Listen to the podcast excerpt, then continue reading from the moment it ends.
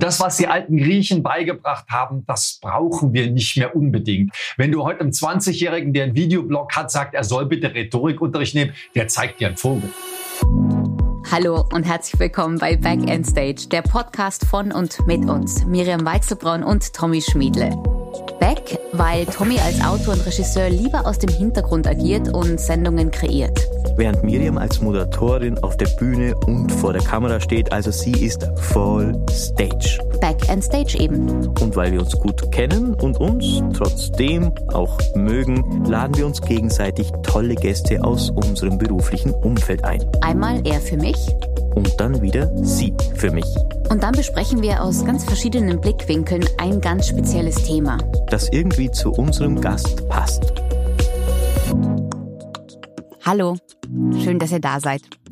Ich sage Hallo aus London und die Verbindung steht nach Wien und dort in den Overdub Recording Studios ist mein alter Freund mit der Betonung auf alt und Mitstreiter mit der Betonung leider auf Streit, Herr Tommy Schmiedle der schick aussieht. Ich sehe ihn, ich kann euch beschreiben, er hat sich sogar für heute einen Anzug angezogen. So kenne ich dich, so liebe ich dich extra für dich und extra für euch. Eine feine Dame und wir haben ja heute auch einen wunderbaren Gast. Ich hoffe, uns können viele Leute hören in Deutschland, in Österreich, in der Schweiz, überall, wo man hören und uns verstehen kann, hoffentlich. Na schön, wenn uns überhaupt jemand zuhört, gell? weil so selbstverständlich ist das nicht. Aber ich glaube, ja. es liegt, wenn dann eher an uns, wenn uns niemand zuhört mit ziemlicher Sicherheit, aber man kann daran ja arbeiten und das wollen wir auch heute tun. In Sachen Kommunikation gibt's allerhand zu tun und ich würde sagen, viel reden, das können wir zwei ganz gut, aber etwas mit Aussage zu sagen, das ist ja ganz schwer und deswegen wäre der Vorschlag für heute, hört, hört. Es gibt einige Tipps und wir können uns viel unterhalten darüber, was wir machen sollen, aber ich glaube, wir holen jemanden mit ins Boot, der sich auskennt. Er gehört äh, auf jeden Fall, da brauchen wir überhaupt nicht drüber diskutieren, zum Who is Who seines Metiers.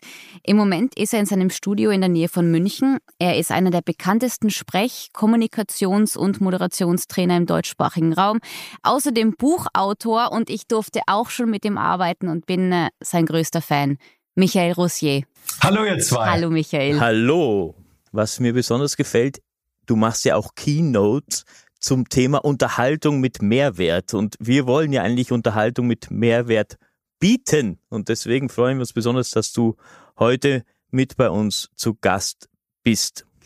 Michael, ehrlich gesagt, ich bin ein bisschen nervös, mich mit dir zu unterhalten, weil naja, also du bist ja gewohnt, dass du dir Sachen anhörst und Menschen zuhörst und sie danach kritisierst. Kannst du überhaupt noch irgendwie zuhören, ohne dass dir auffällt, was jemand falsch macht? Und gibst du dann unaufgefordert Ratschläge? Mit anderen Worten, hast du noch Freunde? Zwei oder drei, ja. Also besonders die Freunde, die sind mit mir befreundet, denen ich helfe, besser zu kommunizieren. Aber ich werde natürlich nicht einem Radiosprecher, einem Fernsehmoderator, einer Schuhverkäuferin unaufgefordert Tipps geben, was sie besser machen können. Ja? Und natürlich wird viel geredet. In jedem Flugzeug wird geredet. Überall wird geredet. Und manchmal ist es so schlecht, dass man sagt, mein Gott, wer hat dir das beigebracht? Aber da halte ich mich sehr zurück. Zumal ich ja meistens auch emotional beteiligt bin. Also ich kann mich jetzt nicht mit dir unterhalten, zuhören, was du sagst und gleichzeitig mich rausstellen und beobachten, wie du das machst. Das geht nicht gleichzeitig, das geht nur nacheinander oder auf Video. Ach, spannend.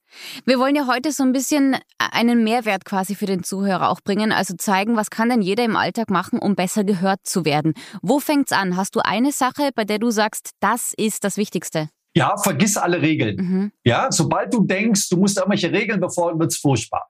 Warum beginnt der Redner seinen Vortrag mit, ich freue mich, dass Sie den Weg hierhin gefunden haben?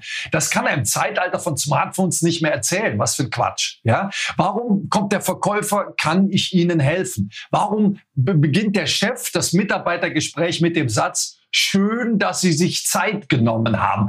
Also wir haben so eine Menge Floskeln und so eine Menge Dinge, wo wir denken, die sind richtig so. Und mein erster Tipp wäre, mit den ganzen Regeln doch mal aufzuhören. Schmeiß die doch mal auf den Müll und kommuniziere so, wie du kommunizierst. Heißt viel direkter, heißt viel klarer, heißt viel schneller zum Punkt und man macht nicht mehr so einen langen Anlauf, bevor man das sagt, was man eigentlich sagen will. Dann wollen wir gleich mal mitten in Medias Res gehen und direkt nachfragen, Michael. Es ist ja so, dass im Grunde jeder von uns hat eine Stimme. Ja, aber kaum jemand tut was für die Stimme. Die wenigsten trainieren die Stimme, alle trainieren alle Muskeln, aber kaum die Stimme.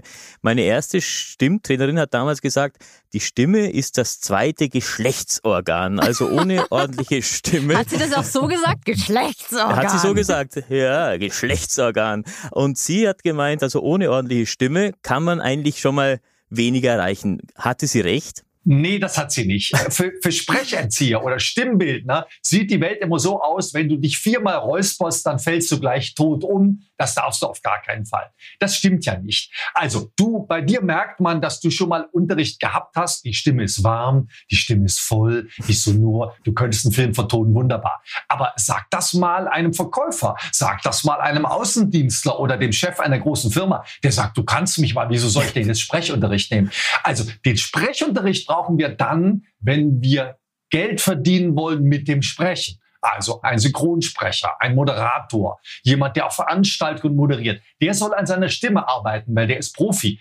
Aber dem Uni-Professor, der jetzt einen Vortrag mit einem Headset hält, da wüsste ich jetzt nicht, warum der zur Sprecherzieherin gehen sollte, außer wenn ihn das interessiert, wenn er sagt, ach Michael, das finde ich toll. Ja? Also nehmen wir mal eine Heidi Klum, die hat halt so eine Stimme, die sitzt so ein bisschen weit hinten. Ja? Jetzt könnte man diese Stimme warm und voll machen und könnte erklären, wie das geht. Aber das muss Frau Klum wollen. Wenn die sagt, nee, das ist mein Markenzeichen, dass ich so ein bisschen quietsche, das macht Kermit der Frosch auch, dann wird eben gequietscht. Also ein, eine Notwendigkeit gibt es nicht, aber man kann verhältnismäßig viel an sich arbeiten, wenn man an seiner Stimme arbeitet. Und wenn ich den ganzen Tag zum Beispiel telefoniere oder am Telefon verkaufe oder im Callcenter arbeite, dann ist so eine warme Stimme, die ist natürlich deutlich angenehmer. Und wenn ich jetzt telefoniere, werde ich erfolgreicher sein, klar. Nur Heidi Klum wäre ja auch ganz schön blöd, wenn sie das machen würde, weil es ist ja auch Teil ihrer Persönlichkeit. Das ist ja ihr Markenzeichen, wie du es gerade schon gesagt hast, oder? Ja, also wir Männer sind ganz froh, dass diese Frau auch einen Fehler hat, ja, weil man kann ja nicht überall perfekt sein und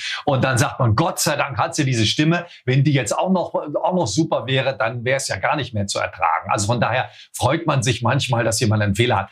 Nur sagen wir mal, unter uns gesagt, aus meiner Sicht, das wäre so wenig Arbeit, diese Stimme nach vorne zu holen und sie schöner zu machen. Das wäre ein paar Stunden Arbeit und dann wäre das anders. Aber wie gesagt, das muss man wollen. Und wenn man sagt, das ist mein Markenzeichen, dann ist, ist alles gesagt.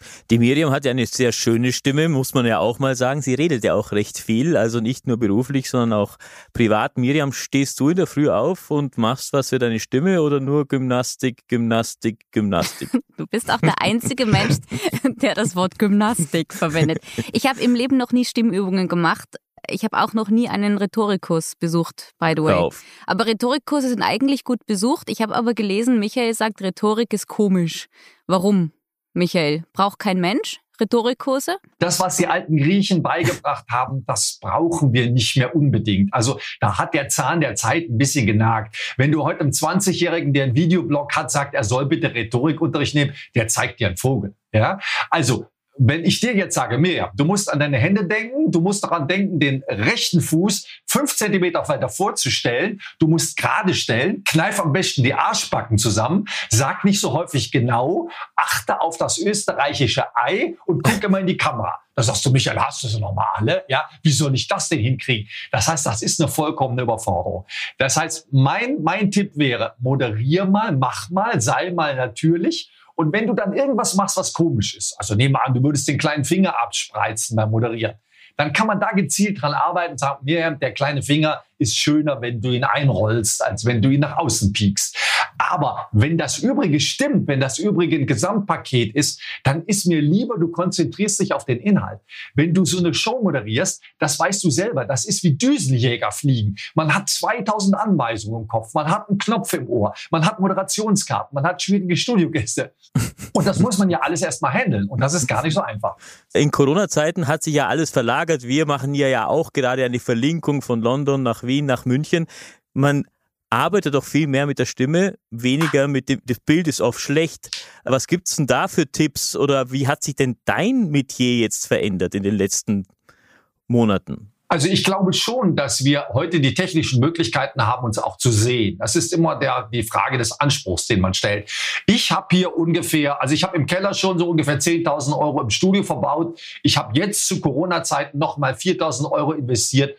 Ich habe ein Ansteckmikrofon, ich habe drei Kameras, Ich habe gute Kameras, also keine Spiegelreflex, sondern Camcorder weil es gibt auch online sowas wie einen Status. Ja? Also Tommy, wenn du jetzt zu sehen bist und über dir ist ein halber Meter Platz, dann wirst du winzig klein. Und jetzt als, als Leiter oder Chef zu sehen, das wirkt ein bisschen komisch. Das heißt, die Regel gilt, es gibt eine Handbreit Platz über dem Scheitel oben, dann ist das Bild in der richtigen Größe. Und natürlich hat der Chef den besten Ton von allen zu haben und nicht Abstürze und Knarzen und jetzt wieder doch nicht, weil das wird dann anstrengend. Das heißt, sowas wie ein Status, den wir ja haben, wenn wir einen Raum betreten, den haben wir auch online. Und viele Menschen schreien, nur weil sie jetzt mit Brasilien telefonieren. Auch das wäre ein Tipp. Fahr doch den Level eher zu runter mach doch, wenn du ein Mikrofon hast, die Stimme eher leise und pegel das mit deinem Mikrofon aus, weil die Stimme kriegt ein deutlich größeres Volumen, wenn du ein bisschen ruhiger und leiser sprichst, als wenn du jetzt so drückst. Michael, wir haben ja gerade angesprochen, dass jeder momentan einfach Videos hochladen kann und jeder kann moderieren. Und ich finde ja aber, dass das ja auch gut ist. Also Corona war für alle eine ganz schwere Zeit. Ich sag schon war, das ist ja ein positives Zeichen, dass ich schon in der Vergangenheit spreche von Corona. Es war ein Scheißjahr, machen wir uns nichts vor. Aber was dieses Jahr aus Menschen herausgeholt hat, finde ich, ist so eine Kreativität. Alle mussten kreativer werden, wenn sie sich präsentieren wollten. Jeder kann moderieren. Ist es gut oder schlecht? Das ist super, das ist wunderbar. Du kannst heute einem 16-Jährigen nicht sagen, lern das erstmal. Der nimmt sich sein Smartphone, hält das nach schräg oben und sagt, hallo Leute, bin hier gerade in Wien, mir geht's super. Das ist doch herrlich. Mhm. Wenn der was zu sagen hat, dann ist das ist das Entscheidende. Ja, und mein Bild ist immer, wenn der die Lottozahlen hat und ich habe den Lottoschein, dann ist es vollkommen egal, wie der das macht. Und ich verbringe meine Abende tatsächlich auch viel vor dem Fernseher und sehe mir TED Talks an von Leuten, die ich bewundere, die ich großartig finde. Es gibt in New York einen Storytelling Club, der heißt die Motte, The Moth, ja. Und wenn ich abends nichts zu tun habe, lege ich die Beine hoch und dann höre ich in New York einen Storytelling Club. Mein Gott, macht das einen Spaß, ja. Das ist super. Ganz junge Leute erklären dir Internet, erklären dir Internetmarketing und sind dabei vor der Kamera völlig hemmungslos, völlig, die machen alles falsch, aber es ist vollkommen egal. Wenn du genügend mitnimmst, wenn das das ist, was du gerade brauchst, ist das wunderbar. Erst wenn man, wenn man Geld dafür bezahlt, mhm. ja, wenn man sagt, pass mal auf, ich habe jetzt 500 Euro einen Kurs gekauft, und der Kurs, der wiederholt sich dauernd, der Ton ist schlecht, der, der trippelt aus dem Bild, da sage ich, pass mal auf, dafür habe ich keine 500 Euro ja. bezahlt. Aber sich zu äußern, sich, sich einzubringen, die Welt mit Wissen und mit Input zu beglücken, das ist herrlich und dazu braucht man absolut keine Regel. Dazu braucht man keine Regel. Ich weiß aber jemand, der vielleicht Regeln brauchen könnte. Tommy regt sich immer wahnsinnig auf, wenn er sich Interviews mit Politikern anschaut. ja, das stimmt. Aber das liegt vielleicht auch manchmal an den Politikern selbst. Nein, aber es ist ja wirklich so, gut, dass wir jetzt einen Experten am anderen Ende haben. Was mich so nervt, sind ehrlicherweise Kommunikationstrainer von Politikern, weil sie haben ja heutzutage eh wenig Kanten, die Politiker, und dann werden die auch noch so niedergeschliffen. Jetzt habe ich auf deiner Homepage, Michael, keine einzige Partei gesehen. Machst du gar keine Politiker? Natürlich mache ich Politiker, aber einzelne Politiker und auch nicht von allen Parteien. Ja, also ich will vorher die Partei wissen, dann will ich den Politiker mal sehen, was der macht, und dann kann ich sein, dass ich dem helfe. Das kann hier auf Regionalebene sein, das kann manchmal auch Bundesebene sein. Da bin ich sehr verschwiegen. Aber jetzt für eine Partei das zu machen, heißt, ich bilde, biete Seminare für die Partei an. Und was die zahlen, weiß ich jetzt schon. Und nicht, dass es mir aufs Geld ankommt, aber da ist dann einfach eine mangelnde Wertschätzung meiner Arbeit da. Wenn Politiker glauben, sie kriegen das alles so hin, dann sollen sie es mal machen. Ja, mein Gott. Okay, aber sie kriegen das ja auch hin. Also ich möchte jetzt keine Namen nennen, aber bei uns in Österreich gibt es ja einige Politiker, die immer ausweichen. Also wenn du dann einen Politiker quasi coacht, dann heißt es ja auch, du musst ihm beibringen, dass er auf eine Frage nicht direkt antwortet. Das tun die ja möglichst selten. Das heißt, sie fahren irgendwo anders hin in der Antwort. Man möge dann ja auch glauben, dass die möglicherweise gezielt und gelehrt die Unwahrheit sagen. Heißt das, man muss ihnen auch sowas beibringen? Nein, das bringe ich Ihnen explizit nicht bei. Weil Tommy, wir haben, wir haben zweimal Publikum. Wir haben einmal den Publikum mit dem Interviewer. Der fragt dich was, du weichst aus. Jetzt kannst du sagen, Sieg, ich habe es geschafft. Aber wir haben ja noch das zweite Publikum. Und das ist der Tommy, der zu Hause in seinem Wohnzimmer sieht. Und was sagt der? Der sagt, du Blödmann, hast doch gar nicht geantwortet. Antworte doch mal auf die Frage. Und das ist das entscheidende Publikum. Das heißt, ich würde einen Politiker nicht coachen, dass er ausweicht. Ich würde einen Politiker coachen, dass er die Wahrheit sagt. Herr Schindler, ähm, Sie wissen schon, dass Sie jetzt zum dritten Mal dieselbe Frage stellen und Sie merken doch, dass ich diese Frage nicht beantworten will. Warum fangen Sie jetzt nochmal damit an? Ich bin jetzt schon ein bisschen genervt. Ja, mhm. Ich werde über dieses Projekt nicht sprechen, weil es noch nicht ausgegoren ist und da können Sie sich jetzt auf den Kopf stellen. Das wäre meine Antwort. Ja, weil der, der hat ja einen Grund, warum er darüber nicht redet. Und wenn der Grund stichhaltig ist, dann ist das okay. Ein, absolut in Ordnung. Ich glaube, das ist ein wichtiger Punkt, den du gerade erwähnst. Und ich glaube, das ist was, was ich aus unseren äh, gemeinsamen äh, Tagen mitgenommen habe und mir immer im Kopf bleibt, sag die Wahrheit. Die Königin muss nichts, hast du immer gesagt. Sei die Königin. Was kann jeder und jede da draußen mitnehmen aus dieser Metapher? Sei die Königin, sei der König. Es ist, wenn jemand sich in die Öffentlichkeit begibt und redet auf Bühnen, vor Mikrofonen, in Kameras, dann ist das immer eine Entscheidung. Und das ist immer mit Lampenfieber, das ist immer mit Stress verbunden. Das muss man vorher wissen. Und das Ziel, was man hat, das muss so groß sein, dass man diesen Stress überwindet. Wenn zu mir einer kommt, oh, Herr Russo, ich bin so nervös, dann sage ich, sind Sie sicher, dass Sie es wollen? Da sagt derjenige, ja, ich will das. Und dieses Ehrlichsein gehört eben auch zum Wollen dazu. Miriam, wenn du moderierst, dann sehen dich Millionen Menschen. Die können dich in Zeitlupe sehen, von oben bis unten. Die sehen jede Locke, die sehen jedes Gramm zu viel, die sehen, wenn dein kleiner Finger schief ist, das sehen die alles. Du musst aber trotzdem sagen, das ist mir jetzt egal. Ich weiß, dass ich zwischendurch komisch lächle. Ich weiß, dass ich auch mal panisch gucke, wenn mein Earset nicht funktioniert. Und ich weiß, dass ich Angst habe, mit diesem komischen Kleid die Treppe hochzugehen. Das ist so. Und ich mache es trotzdem. Das ist die Entscheidung. Mhm. Das heißt, wir machen uns immer ein ganz kleines Stückchen lächerlich und angreifbar. Und wer das nicht möchte, der kann, muss das nicht machen. Es gibt so viele schöne Berufe, wo ich meinen Tag hinter Computer verbringen kann. Das heißt, der, das Ziel muss groß sein. Deswegen sind oft Geistliche so gut, wenn sie Reden halten, weil diese Geistlichen haben ein höheres Ziel. Und wenn ich ein höheres Ziel habe, bin ich stärker. Das heißt, wenn ich aufsteigen will in der Firma, wenn ich will, dass im Kindergarten endlich ein Elternbeirat gegründet wird, dann habe ich ein höheres Ziel und dann stehe ich einfach auf und rede. Und wenn nachher jemand sagt, du hast alles falsch gemacht, dann sagen wir, ja, weiß ich, war mir aber egal. Wir brauchen diesen Kindergartenbeirat. Und das ist der Tipp. Lass doch all das mal sein. Du hast ein Ziel. Wenn du das erreichen willst, musst du aufstehen. Und du kannst bei diesem Aufstehen nichts falsch machen. Aber das hört sich ja natürlich auch relativ leicht an, wie du das natürlich jetzt erzählst. Und ich denke mir immer, gute Leute macht natürlich auch die Schlagfertigkeit aus, weil die einfach schnell im Kopf sind, schnell reagieren.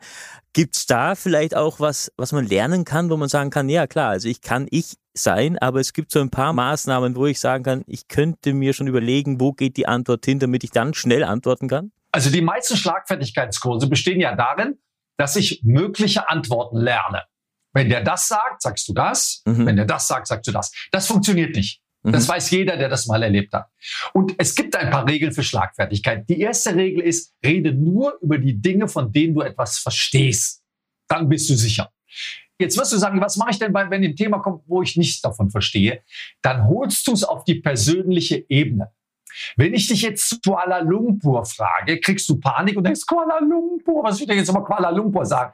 Du könntest uns sagen, was du für eine Beziehung zu Kuala Lumpur hast. Zum Beispiel, Michael, das ist ein Ort, wo ich garantiert noch nicht war, da würde ich mich erinnern. Ein Wort, was man so schwer aussprechen kann, keine Ahnung. Du bleibst bei dir. Wenn wir zum Beispiel mal den Günter Jauch mit Wer wird Millionär vergleichen, mit Wer wird Millionär im österreichischen Fernsehen, das hat eine etwas andere Qualität, weil der Günter Jauch moderiert immer auf der persönlichen Ebene. Das heißt, er erzählt Geschichten von sich und holt den, den Studiogast auf die persönliche Ebene. Also der sagt zum Beispiel, was sind Sie von Beruf? Da sagt er, ich arbeite in der Schadensstelle einer Versicherung. Sagt Günter Jauch, ach, Sie sind das. Wenn ich bei Ihnen anrufe, wollen Sie das sichern der holt das gleich auf die persönliche Ebene. Und dann ist jedes Thema der Welt ganz einfach. Du würdest auf einer Party nicht sagen, wenn es auf Golf zu sprechen kommt, das ist doch diese Spornart mit den langen Schlägern und den, nein, du würdest sagen, habe ich schon mal gespielt, will ich nicht spielen, hasse ich, finde ich blöd. Du würdest es auf die persönliche Ebene haben und dann ist es ganz einfach. Und dann muss man nur noch was Zweites wissen, wenn ich Zeit gewinnen will. Auch da gibt es Tricks. Ich kann die Frage wiederholen, ich kann mich für die tolle Frage bedanken. Das sind aber alles Tricks, weißt du, und wenn die ein Manager anwendet, der wirklich was zu sagen hat, da lachen sich die 16-jährigen Azubis, lachen sich tot. Och, guck mal, jetzt wendet der einen Trick an. Nein, keine Tricks. Nein, ich denke öffentlich nach. Leise nachdenken führt zum Adrenalineinschuss. Ja? Also Michael sagt was zu Kuala Lumpur. Ähm, äh, Kuala, und ich habe Adrenalin ohne Ende. Öffentlich nachdenken ist einfach. Kuala Lumpur.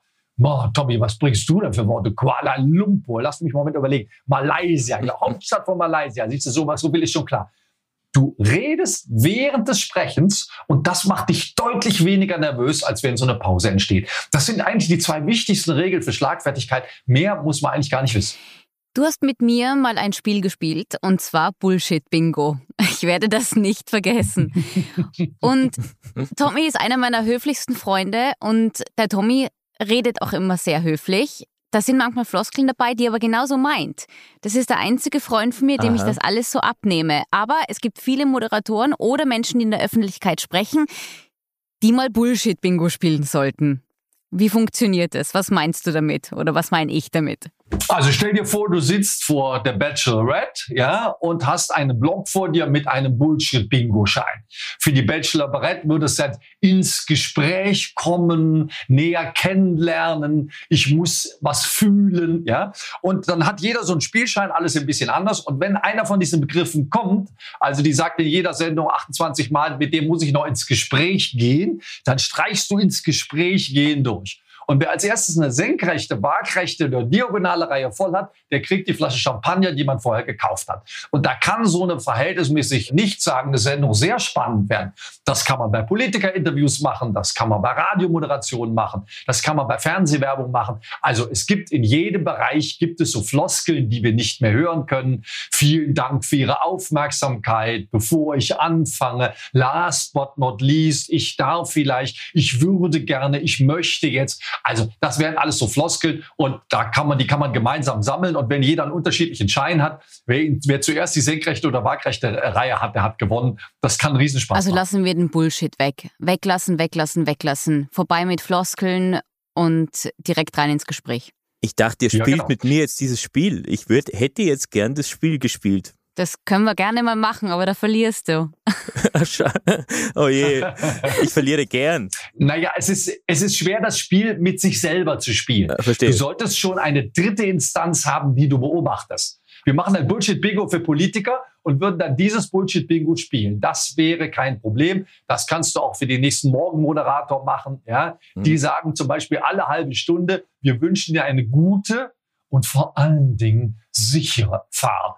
Ich habe in meinem Leben nicht verstanden, was eine sichere Fahrt ist. Ja? Sicher ankommen verstehe ich, aber sicher fahren? Muss ich da einen Panzer fahren oder eine S-Klasse? Ich habe keine Ahnung, was sicher fahren ist. Aber das sagt jeder Moderator von Flensburg bis Bern. Eine gute und vor allen Dingen sichere Fahrt. Da geht's los. So jemand kann ich nicht ernst nehmen. Ich mag das morgens nicht hören, wenn einer so in diesem Bullshit-Bingo rührt und einfach mal irgendwas rausgreift. Das langweilt mich zu Tode. Man merkt, du bist eine sehr kritische Person, Gott sei Dank. Jetzt müssen wir natürlich auch kritisch uns selbst gegenüber sein.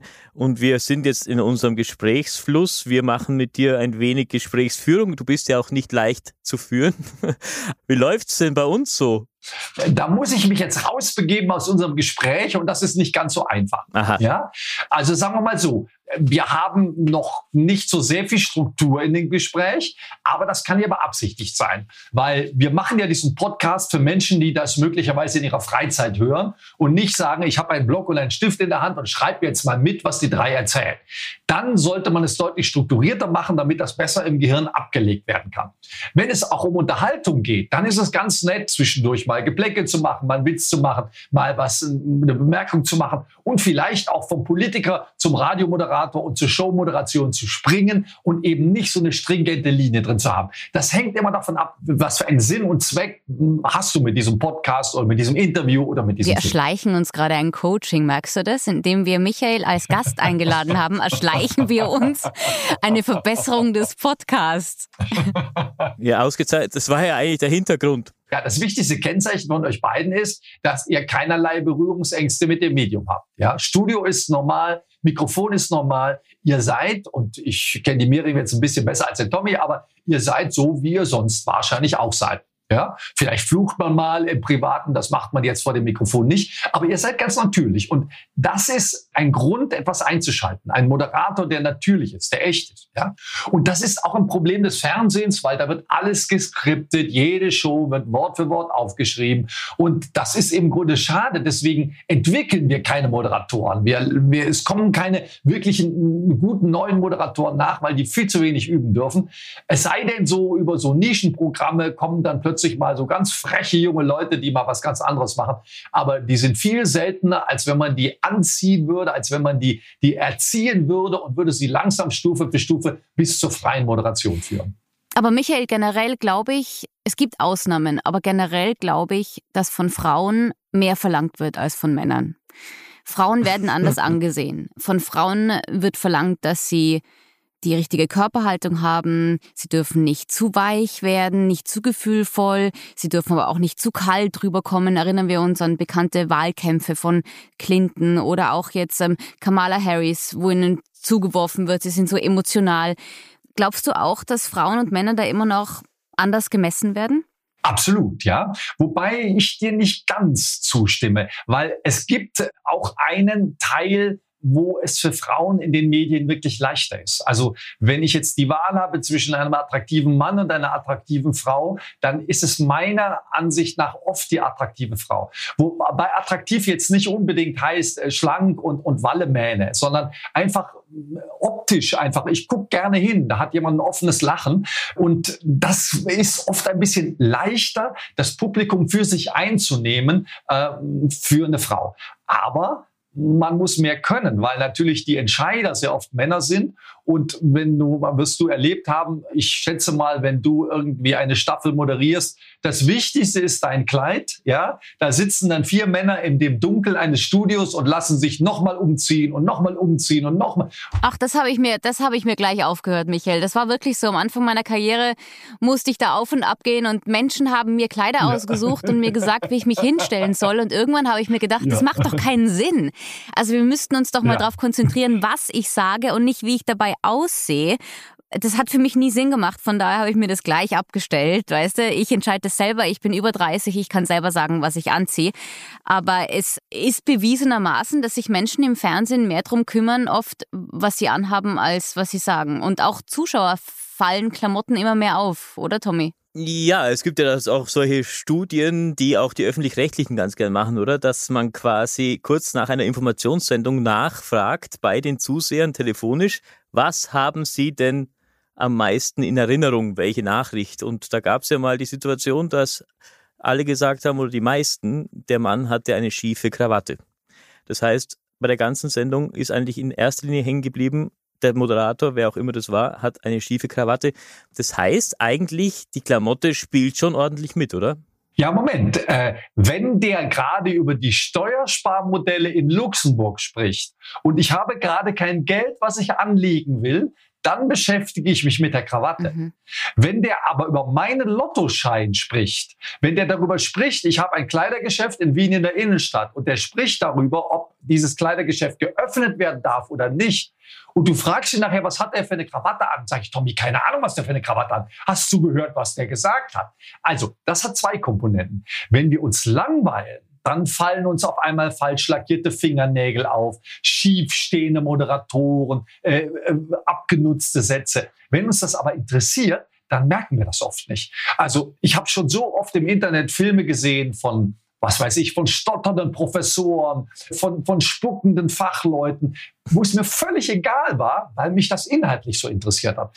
Aber wenn was langweilig ist, wenn was uninteressant ist, dann fällt einem noch auf, dass die Klamotten nicht sitzen oder wie auch immer. Ich habe es erlebt, dass ich eine Auftragsreihe hatte mit einer Rechtsanwältin zusammen, die war vor mir dran. Wenn die gut angezogen war, haben alle sich über den Inhalt unterhalten. Wenn die schlecht angezogen war, haben alle nur über ihr Kostüm geredet. Hast du das gesehen? Das muss man ihr mal sagen. Das sitzt ja auch gar nicht. Das würde man bei Männern viel weniger machen. Das spielt bei Frauen eine viel, viel größere Rolle. Also insofern hat die Miriam schon recht. Und sie hat auch recht, das nicht mit sich machen zu lassen. Ja? Es gibt die schöne Geschichte von Barbara Schöneberger, die eine große Show moderieren soll, international, ein Riesending. Ja? Es gibt eine Telefonkonferenz mit Barbara Schöneberger, wo alle Führungskräfte drin sind. Und sie begrüßt alle und sagt, ich freue mich so super, sagt ein paar Sätze und sagt, ja, äh, wir werden dann, ich wünsche uns allen eine gute Veranstaltung und legt auf. und die denken alle, Moment mal, wir wollten dir auch jetzt sagen, nee, nee, Barbara Schöneberger sagt, ich mache das schon, Jungs, ja. Ich weiß, wie das geht und liefert dann eine Show, wo alle mit offenstehendem Mund da sind und sagen, ja, wenn man es so macht, dann braucht man es nicht. Also manchmal muss man, und da schließt sich der Kreis zu dem, was ich am Anfang gesagt habe, manchmal muss man auch Nein sagen, wenn man ein Feedback bekommt. Manchmal muss man auch sagen, du, es hilft mir nicht, wenn du mir jetzt fünf Tipps gibst, lass die einfach sein, ich bin angespannt genug. Ich glaube, das kann jeder für sich auch mitnehmen, oder? Im Alltag. Man muss entscheiden, wer meint es gut mit mir mir? Wer gibt mir deshalb einen Ratschlag?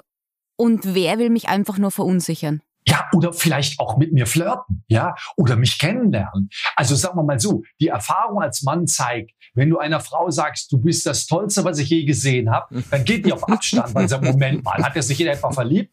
Wenn du aber sagst, du, das machst du ganz nett, aber an drei Dingen musst du noch arbeiten, kenne ich kaum eine Frau, die sagt, an welchen drei Punkten muss ich denn da arbeiten? Ja, so ich lerne das, dass das unter Umständen besser funktioniert. Aber sich das nicht gefallen zu lassen, das ist wirklich im Alltag ganz, ganz wichtig.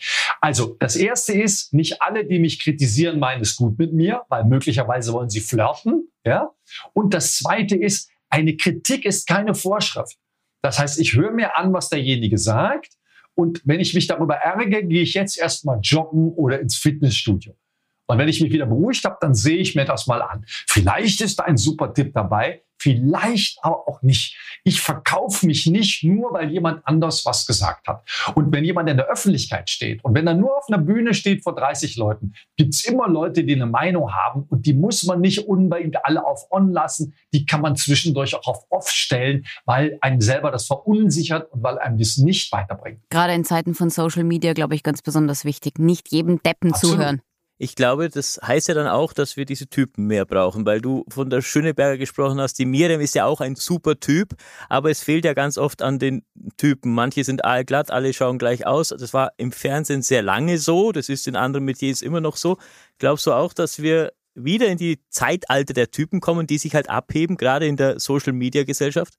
Also ich bin ja nun viel als Speaker unterwegs und halte so 100 Vorträge im Jahr und ich kenne keinen Kollegen, der viel arbeitet, der nicht Ecken und Kanten hat. Hm. Die großen Kollegen sagen was anderes, die widersprechen, die ecken an, die machen was Besonderes, die machen was Verrücktes, die überraschen mich. Mainstream ist langweilig. Mainstream kriege ich überall.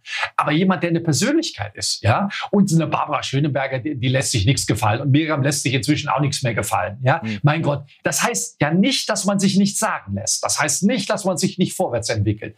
Aber wenn da jetzt einer die Äh zählt und sagt, pass mal auf, oder bei einem Mann, du hast ja schon wieder die Hände in der Hosentasche. Ja, ich habe die Hände in der Hosentasche, weil ich nicht wusste, wohin damit. Also wir brauchen Menschen mit Ecken und Kanten, wir brauchen Typen, wir brauchen Menschen, die echt sind, weil das bringt die Welt weiter. Und alle Untersuchungen sagen, je diverser eine Gesellschaft ist, je mehr wir von allem haben, je unterschiedlicher wir ist, desto mehr be bewegen wir uns vorwärts. Und deswegen sitzt heute im Unternehmen eben auch der Lehrling neben dem Chef, weil man braucht beide. Man braucht den Chef unter Umständen, weil er den Überblick über das, die Strategie hat und das Geld hat.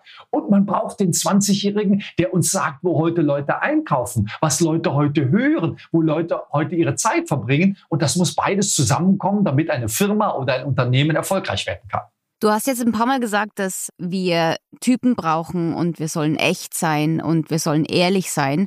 Und dafür braucht es aber ganz schön viel Mut. Wie kann man den bekommen? Was wäre denn der erste Schritt dazu? Weil so einfach ist es nicht. Sei du selbst ist leicht gesagt, aber es ist ganz schön schwierig. Ich glaube, dass das eine Treppe mit verschiedenen Stufen ist. Du gehst Stufe für Stufe. Du fängst nicht an mit tausend Leuten in der Stadthalle. Das ist eine totale Überforderung. Aber du kannst mal anfangen, wenn die Schuhverkäuferin eine dumme Bemerkung macht, dich zu wehren und sagt, hören Sie mal, das war gerade nicht nett, was Sie gesagt haben. Ärgert Sie das, dass ich gerade das sechste Bra probiere? Also da könnte man anfangen. Ja, also es gibt so Übungen, die habe ich von Jens Korsten gelernt. Man geht über die Leopoldstraße in München und hält einen Arm senkrecht in die Höhe.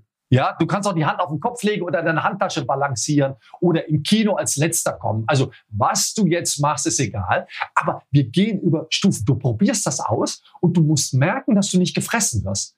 Ja, ich habe gerade im, im, in der Anwesenheit von 20 Leuten was gesagt und es ist nichts passiert. Mhm ich bin nicht gestuckt, ich habe das hingekriegt. Und dann wird die Wahrscheinlichkeit, dass man das nächste Mal das ein bisschen größer macht, das, die wird dann, das wird dann wahrscheinlicher. Also wenn man das erste Mal im Fernsehstudio ist, dann ist das ziemlich beängstigend. Wenn man jede Woche zweimal da ist, dann ist irgendwie der Kamera der gute Freund und das Studio und man freut sich da zu sein. Und ich liebe diese Studioluft, die so ein bisschen nach Staub riecht, die immer ein bisschen zu warm ist und herrlich, super. Da kann man sich dran gewöhnen. Aber das muss eine, eine Stufe sein. Und deswegen finde ich, man soll erst mal anfangen. Wenn die erste Rede eben abgelesen ist, dann ist sie abgelesen. Wenn die erste Rede eben nicht frei ist, dann ist sie nicht frei. Wenn wenn ich bei der ersten Rede auf allen PowerPoint-Folien die Sätze stehen habe, na okay, das ist doch ein Anfang, dann fang doch mal an. Das heißt nicht, dass es so bleiben muss, aber du musst irgendwann anfangen. Ja, über diesen Mut kann man, kann man noch länger reden. Wenn man den Mut nicht aufbringt, habe ich großen Respekt, wenn jemand sagt, das mache ich nicht. Und unter uns gesagt, wenn ich Menschen coache für größere Auftritte, muss man auch immer oder man muss nicht, aber gucke ich mir sehr oft das private Umfeld an.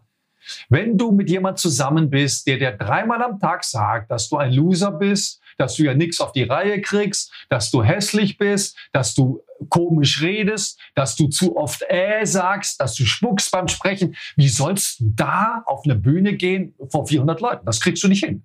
Ja? Und das heißt, es hilft sehr, wenn man eine Mutter oder einen Vater hat, die mal einen netten Satz sagt. Es hilft sehr, wenn man einen Partner hat, der sagt, mein Gott, siehst du heute hübsch aus.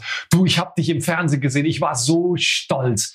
Wenn man das hat, wenn man so ein bisschen Backup hat, wenn man irgendjemand hat, der einen stärkt, dann wird auch das Ergebnis besser und einfacher. Das ist, und aber wenn man das nicht hat, dann ist der Weg einfach deutlich länger. Es heißt nicht, dass das nicht zu schaffen ist. Zum Beispiel die Miriam ist für mich so ein klassisches Beispiel, und da muss ich jetzt Rosen streuen, das sieht sich zum Beispiel selbst nicht so gerne im Fernsehen sieht und, und eben einfach sagt, sie sagt oft zu mir, schau dir mal die Sendung an und sag mir dann, wie es war oder solche Sachen. Und ich finde, auch in der Zusammenarbeit mit anderen Moderatoren, meine Erkenntnis ist, Menschen, die sich wahnsinnig gern selbst sehen, sind meistens keine guten Moderatoren weil sie sich ein bisschen in sich selbst auch verlieben und sich gerne anschauen.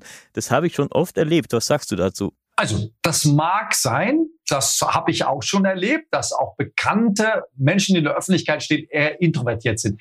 Trotzdem glaube ich, und Miriam hört jetzt mal kurz weg, Miriam ist wirklich eine Ausnahmeerscheinung, ja, weil ich habe in meinem Leben hunderte von Moderatoren gecoacht und jemand, der so schnell lernt, der so so souverän moderiert. Da gibt's eine Barbara Schöneberger, ja, aber da gibt's auch eine Maria Weichselbraun und da gibt es noch zwei, drei andere, aber dann kommt lange nichts. Ein Fotomodel, was von einem Teleprompter abliest oder irgendjemand, so ein Moderator, der irgendwas, weiß ich, äh, vorgefertigte Texte auswendig lernt. Das hat mit Moderation nichts zu tun. Also ich kenne so wenig richtig gute, dass ich nicht sagen kann, ob es da vom, vom Charakter oder der Persönlichkeitsstruktur eine bestimmte Anlage gibt. Aber, da gebe ich dir recht, Tommy, die wirklich Großen sind in der Regel sehr bescheiden, die sind fleißig, ja. Also, so wie ich Miriam kennengelernt, die ist immer perfekt vorbereitet, ja.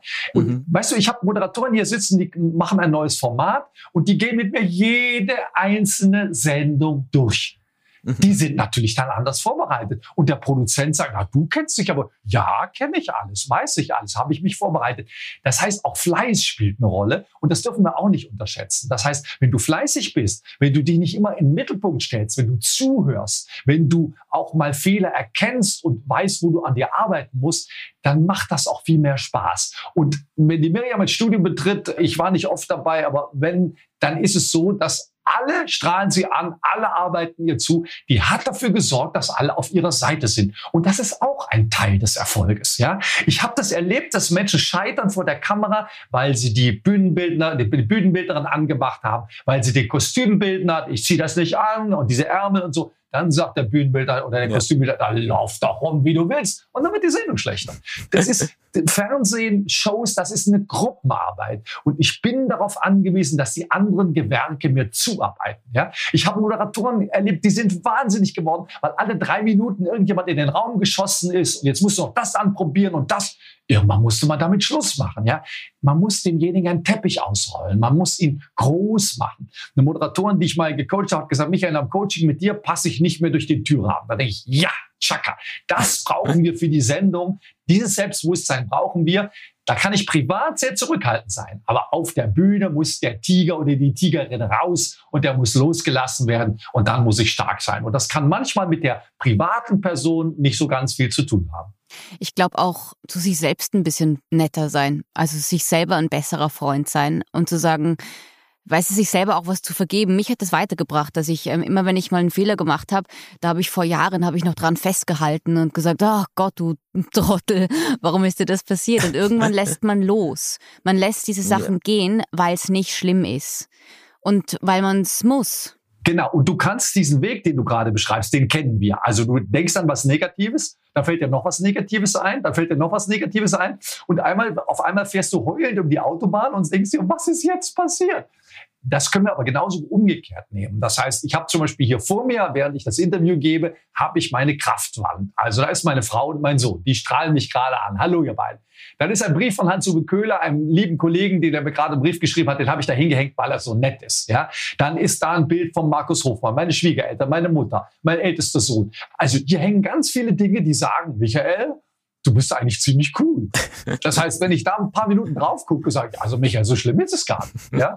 Oder ich habe eine verhältnismäßig teure Armbanduhr, weil jedes Mal, wenn ich auf die Armbanduhr gucke, ich brauche die gar nicht, aber jedes Mal, wenn ich drauf gucke, denke ich, Michael, hast es weit gebracht. Und das tut mir gut, das stärkt mich, das gibt mir Kraft und das kann jeder für sich selber machen. Jeder kann gucken, wenn er seinen Partner sehr liebt, dann den vielleicht zu visualisieren. Wenn ich diesen Partner habe, kann ich so schlecht nicht sein. Oder Erfolge zu visualisieren, damit man sich in dieses Mindset bringt und nicht in diese Abwärtsspirale. Die kann einen in fünf Minuten runterziehen, aber ich kann auch eine Aufwärtsspirale inszenieren und das ist gar nicht so schwer. Wir brauchen Mut. Das hast du gesagt. Und Mut kann man auch lernen. Das mhm. sind kleine Schritte. Wenn man jetzt äh, uns nochmal den, den, dem Alltag widmen, ähm, deine drei Top-Tipps für ein Bewerbungsgespräch. Wie verkaufe ich mich dort richtig? Also die meisten Fehler beim Bewerbungsgespräch passieren, dass sich der Bewerber nicht für das Unternehmen interessiert. Da stellt der Personaler eine ganz einfache Frage. Warum wollen Sie denn ausgerechnet zu unserer Firma? Äh, äh, äh, äh. Haben Sie sich mal unsere Website angesehen? Äh, nee, noch nicht. Dann sagt er, Moment mal, also Sie haben sich unsere Website nicht angesehen, Sie haben unser Dings nicht gesehen oder Ding, und Sie wollen trotzdem bei uns arbeiten, das verstehe ich jetzt nicht. Und das enttäuscht den Personaler. Das ist einfach eine Sache, wo ich sage, äh, warum interessierst du dich hier für das Unternehmen? Das geht schon mit Bewerbungsschreiben los. Ein Bewerbungsschreiben, was man für alle gleich macht. Ich habe neulich jemanden beraten, der hat mir sein Bewerbungsschreiben gezeigt und das war bei BMW. Und da habe ich gesagt, pass mal auf, jetzt nehmen wir mal BMW an allen Stellen raus und setzen dafür Linde ein. Linde machen Gase. Und jetzt gucken wir mal, ob dein Text auch für Linde funktioniert. Dann haben wir überall BMW durch Linde ausgetauscht, haben den Text vorgelesen, der funktioniert auch für Linde. Dann sage ich, pass mal auf, wenn du eine Bewerbung schreibst, die bei BMW und bei Linde funktioniert, ist das eine Scheißbewerbung. Das hört der sofort, dass das eine 0815-Bewerbung ist. Ja? Das zweite ist, ein Bewerber sollte sich nicht verstellen. Also, wenn man, je mehr Bücher man über Bewerbungsgespräche liest, desto schlechter wird es. Also, wenn ich den jetzt frage, was ist denn Ihre schlechteste Eigenschaft? Blätter, Blätter im Bewerbungshandbuch. Ungeduld. Oh, das hat der, hat der Personaler schon mal gehört mit der Ungeduld. Und jetzt wird er ungeduldig, weil derjenige Antworten gibt aus dem Lehrbuch für Bewerbungsgespräche. Das kann ihn ein bisschen qualifizieren, aber mich wird das eher abstoßen. Und es gibt die berühmte Geschichte, wo der Personaler sagt, also so von den Unterlagen sind sie super, aber darf ich mal was fragen? Irgendwas ist komisch mit ihnen. Sie gucken mich ja gar nicht richtig an. Ja, sagt der andere, ich versuche gerade herauszuregen, was für ein Persönlichkeitstyp sie sind. Da sagt der Personaler, könnten Sie das sein lassen? Beide lachen, er lässt das sein und die verständen sich glänzen. Also solche Spielchen, Persönlichkeitstypen, stell bestimmte Fragen, vorgegebene Antworten, die die gerne hören, das würde ich sein lassen, weil wenn ich mich beim Vorstellungsgespräch verstelle, dann muss ich das jeden einzelnen Tag meiner Arbeit und das würde ich nicht vorschlagen. Und das Dritte ist, ich glaube, dass man heute nicht nur, dass es nicht nur darum geht, ich will den Job kriegen, sondern will ich die Stelle überhaupt haben? Das heißt, Bewerber fragen heute auch, darf ich mal fragen, was sie für mich tun? Gibt es hier eine Fortbildungsmöglichkeit? Habe ich die Möglichkeit, einen Laptop gestellt zu bekommen? Kann ich im Sommer auch mal sechs Wochen am äh, Stück weg, um mit dem Fahrrad ans Nordkap zu fahren? Geht das bei Ihnen oder geht das nicht? Also ich glaube, dass das auch sehr gut kommt, wenn man eben nicht unbedingt Bedingungen stellt, aber wenn man selber an sein Unternehmen, für das man arbeiten möchte, Forderungen hat. Ich weiß das bei meinem Sohn, wenn der etwas macht, was keinen Sinn ergibt, was, was der Gesellschaft nichts gibt, was nicht einen höheren Wert hat, dann macht es dem keinen Spaß. Ja? Und man sollte bei einer Tätigkeit auch wissen, warum man die tut. Dann ist sie deutlich leichter zu tun. Ich meine, ich bin selbstständig, ich kann da vielleicht nicht mitreden, aber wenn meine Frau abends um zehn schlafen geht, kann es sein, dass ich noch mal zwei Stunden arbeite, weil es mir Spaß macht, weil ich gerne arbeite. Ich liebe das, was ich tue. Ja? Und wenn du fragst, lieber eine Cocktailparty oder lieber ein Coaching, sage ich, Miriam, Cocktailparty machen wir irgendwann. Wer will gecoacht werden? Komm hier, setz dich hin und loslegen wir. Und das wünsche ich jedem. Aber dazu muss ich auch ein bisschen aufpassen, auf welchen Job bewerbe ich mich da? Was ist das für ein Job? Und will ich da überhaupt hin oder nicht? Das wären meine drei wichtigsten Tipps, wenn man sich eine neue Arbeitsstelle sucht. Manchmal will man da auch nicht hin, sondern man will einfach nur Geld verdienen. Kann man dann einfach auch sagen, ich, bin einfach nur hier wegen dem Geld? Ja, aber du hast dann doch ein höheres Ziel. Wenn du jetzt sagst, ich will ein Haus bauen und ich will jetzt mal sechs Wochen reinklotzen, sechs Monate reinklotzen und danach kann ich mir den Lamborghini kaufen oder auch nur den, den, den Renault Clio, das ist ja jetzt völlig egal. Ich habe auch schon in der Fabrik gearbeitet am Band und jeden Abend habe ich gezählt, heute wieder 50 Mark, heute wieder 80 Mark, heute bis ich mir, ich habe mir davon Zelt gekauft und bin mit meiner Freundin in den Urlaub gefahren. Und das kannst du dir denken, mit Freundin und Zelt, der erste Urlaub, das vergisst man sein Leben nicht. Und jede Mark, die ich da verdient habe, war es absolut wert. Ich hatte ein höheres Ziel. Und dieses höhere Ziel war so schön, dass die Arbeit richtig Spaß gemacht hat, obwohl ich da am Fließband gestanden habe. Also Geld verdienen ist nichts Anrüchiges. Wenn einer sagt, ich will Geld verdienen, dann hast du ein Ziel, dann gucke, dass du dieses Ziel erreichst. Ja, dass es ein ganzes Leben nicht satt macht, das wissen wir. So, man rechnet so ab 60.000 Euro spielt das Geld keine Rolle mehr. Dann kann man sich nicht alles leisten, aber man kann ein Leben, zufriedenes Leben führen und dann fangen an, andere Dinge eine Rolle zu spielen. Und ich habe sehr lange Zeit in meinem Leben nicht genug verdient. Und es war der Gang zur Bank war immer furchtbar. Ja, das hat sehr, das hat mich sehr beeinflusst. Aber sagen wir mal so, die, das letzte Drittel meines Lebens, das ist das Drittel, wo ich dann sage, das spielt jetzt nicht mehr die Hauptrolle. Und da geht es dann um andere Dinge, dass du gesund bist, dass du fit bist, dass deine Liebsten da sind, dass du abends, wenn du nach Hause kommst, wie in ein lauwarmes Bad steigst, weil du gerne da bist, weil du dich wohlfühlst in deinen vier Wänden, weil deine Bettwäsche sich gut anfühlt, weil dein Sessel bequem ist und weil in dem Kühlschrank Sachen drin sind, auf die du Lust hast. Also das sind dann so Dinge, die im, im fortgeschrittenen Alter eine Rolle spielen. Aber wenn man jung ist, dann muss man sich erstmal so eine Basis schaffen und das ist nicht immer so ganz einfach. Das stimmt schon. Also ich fasse nochmal zusammen. Weglassen. Weniger ist mehr. Keine Floskeln. Sei ehrlich und sei, wer du bist. Beziehungsweise noch viel spannender, werde, wer du bist, hat mir der Michael mal gesagt. Und das heißt einfach nur, dass man sich auf den Weg zu sich selbst macht. Und das ist eine sehr schöne Reise, weil man überrascht ist, wahrscheinlich zum Schluss, wer vor einem steht. Dankeschön für die Zeit und das Gespräch. Es war mir ein Vergnügen. Vielen Dank auch. Ich würde mich freuen, wenn der Michael auch hier und da bei uns reinhört in den Podcast, ja, und eine seiner scharfen Kritiken gibt. Ja. Aber das mache ich gerne. Super. Tommy, dir auch danke. Das war's mit Back in Stage vor dem Sommer. Wir machen eine kleine Pause. Hast du irgendwelche Pläne? Ja, Sommer ist für mich natürlich auch immer ein wenig Festspielzeit. Die Salzburger Festspiele stehen an und da gibt es immer einige Sendungen für mich zu machen. Darauf freue ich mich. Also ich stecke jetzt einfach meinen Kopf in den Sand, glaube ich. Auch schön, dann versuch, dass du den Kopf wieder rausziehst bis Anfang September. Und ich freue mich sehr auf euch, dass ihr wieder mit dabei seid. Danke fürs Zuhören und weiterhin kommentieren und abonnieren und äh, was auch immer ihr mit diesem Podcast tun wollt. Und dann hören wir uns nach uns mal wieder. Bleibt gesund und bis ganz bald. Schönen Sommer, vielen Dank und bis bald bei Back and Stage. Das war Back End Stage von Miriam Weichselbraun und Tommy Schmiedle. Wir freuen uns, wenn ihr unseren Podcast abonniert und uns vielleicht sogar eine nette Bewertung hinterlasst. Und falls ihr Lust habt, verratet uns doch in den Apple-Kommentaren, welchen Gast wir uns für euch einmal einladen sollten. Wir freuen uns auf die Vorschläge und wenn ihr beim nächsten Mal wieder mit dabei seid. Bye bye und Baba von Miriam aus London und Tommy from Austria.